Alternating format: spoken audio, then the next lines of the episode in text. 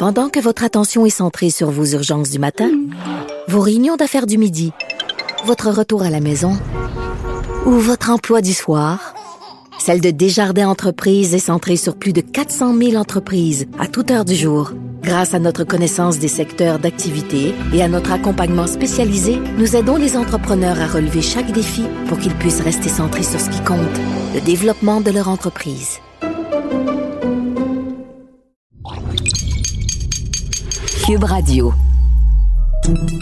Salut, c'est Charles Dran avec l'équipe dans 5 minutes. On s'intéresse aux sciences, à l'histoire et à l'actualité. Aujourd'hui, on parle du huitième continent. Vous connaissez l'Amérique du Nord, du Sud, l'Europe, l'Asie, l'Afrique, l'Océanie, l'Antarctique? Eh bien, figurez-vous qu'en 2017, sans tambour ni trompette, des géologues néo-zélandais ont publié leurs travaux dans la revue de la Société de géologie américaine GSA Today, concluant à l'existence d'un huitième continent. Découvrir un continent, euh, ça a l'air bizarre, ça arrive pas souvent, à une époque en plus où euh, il n'y a pas deux mètres carrés de la Terre qui n'échappent à nos satellites. Et là, quand on parle de huitième continent, on parle pas de l'énorme tas de 80 000 tonnes de déchets de plastique qui flottent dans l'océan Pacifique. C'est vrai qu'on le surnomme parfois le huitième continent. Non, là, les géologues parlent d'un vrai continent euh, de terre, Zealandia, qui, comme son nom l'indique, se situe autour de la Nouvelle-Zélande. Le problème, c'est que la grande majorité de ce continent serait plongée sous l'océan. C'est pour ça qu'on ne le verrait pas, à part quelques bouts d'îles par-ci par-là. Un continent perdu et englouti. Alors, qu'est-ce qu'il faut penser de tout ça? Le fait que ça soit englouti, est-ce qu'on peut appeler ça un continent? Est-ce que c'est sérieux? Pourquoi on n'en entend pas parler plus que ça? Voici Baptiste Zapirin. Est-ce que la source est fiable? Ben oui, on parle d'une vraie étude publiée en 2017 dans une revue scientifique sérieuse. Les chercheurs néo-zélandais estiment réellement avoir découvert, si on veut, un huitième continent. Il était là, sous nos yeux, on ne le regardait juste pas de cette manière. Ça se passe donc à l'est de l'Australie, dans l'océan Pacifique.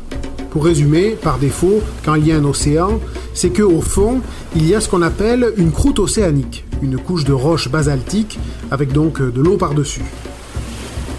Mais le long de la Nouvelle-Zélande, on constate, euh, par-dessus la croûte océanique, la présence d'une croûte dite continentale, donc euh, plutôt formée de granit. En 1985, un géophysicien américain nommé Bruce Luyendick propose de nommer ces lambeaux de croûte continentale Zealandia, Alors même si on appelle ces couches croûte continentale, on n'en est pas encore à parler de continent, car on ne connaît pas encore l'étendue de cette croûte. Mais depuis ce temps, des scientifiques vont préciser tout ça, faire des prélèvements, mesurer les ondes sismiques. Au final, on va même utiliser des données satellites pour suivre sur place l'évolution de la gravité terrestre. On observe donc euh, dans cette région de minuscules variations à travers les différentes parties de la croûte. Et ça, ça permet de cartographier le fond marin. Et avec cette technologie, Zealandia est clairement visible comme une masse de croûte continentale, vaste comme les deux tiers de l'Australie à peu près. On parle d'une région de 4,9 millions de kilomètres carrés, de forme longue et étroite du nord au sud.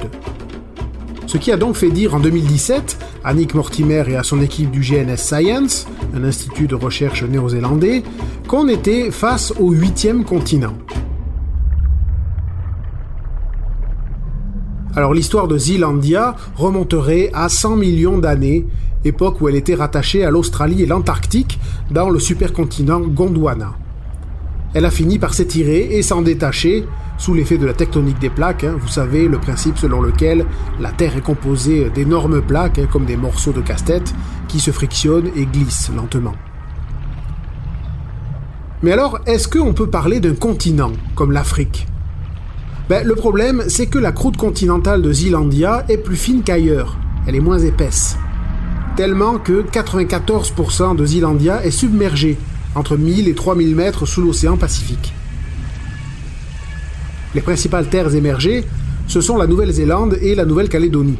Ça fait moins de 300 000 km en surface, plus petit que l'Alberta, le Manitoba ou la Saskatchewan. C'est un problème parce qu'en principe, un continent, c'est une énorme masse de terre ferme, donc émergée. Bon, ok, mais il euh, n'y a personne pour mettre tout le monde d'accord? Il n'y a pas une définition objective et scientifique de ce que c'est un continent depuis le temps? Ben non.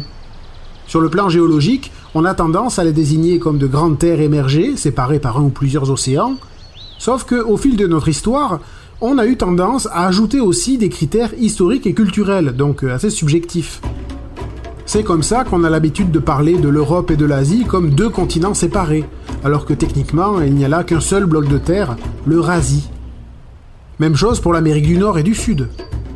Alors selon les interprétations, on parle d'un monde à 5 ou à 7 continents. Il y a même des géographes qui soutiennent que notre monde serait formé seulement de 3 continents, l'Antarctique, l'Amérique et l'Afrique-Eurasie-Océanie qui vont ensemble. Donc c'est assez terrible à dire, mais quand les scientifiques néo-zélandais ont annoncé avoir découvert un huitième continent, ben, si on n'en a pas tellement entendu parler, c'est peut-être parce que personne ne savait trop de quoi on parlait. Oui, bon, on sait peut-être pas de quoi on parle, mais euh, en tout cas, il y a un pays à qui euh, ça pourrait bien servir. Tout ça, c'est la Nouvelle-Zélande, parce qu'il y a de gros enjeux économiques hein, derrière euh, cette annonce. Si ça devenait officiel sur le plan politique, que les Néo-Zélandais vivent sur un continent à part entière, ils pourraient revendiquer une extension de leur territoire maritime et donc la possibilité d'exploiter des ressources dans des endroits qui faisaient partie avant des eaux internationales. Et ça, ben, c'est pas rien. C'est donc pas un hasard que la de ce continent, le Zealandia, viennent d'un institut néo-zélandais. Merci, Baptiste Zapirin. C'était en cinq minutes.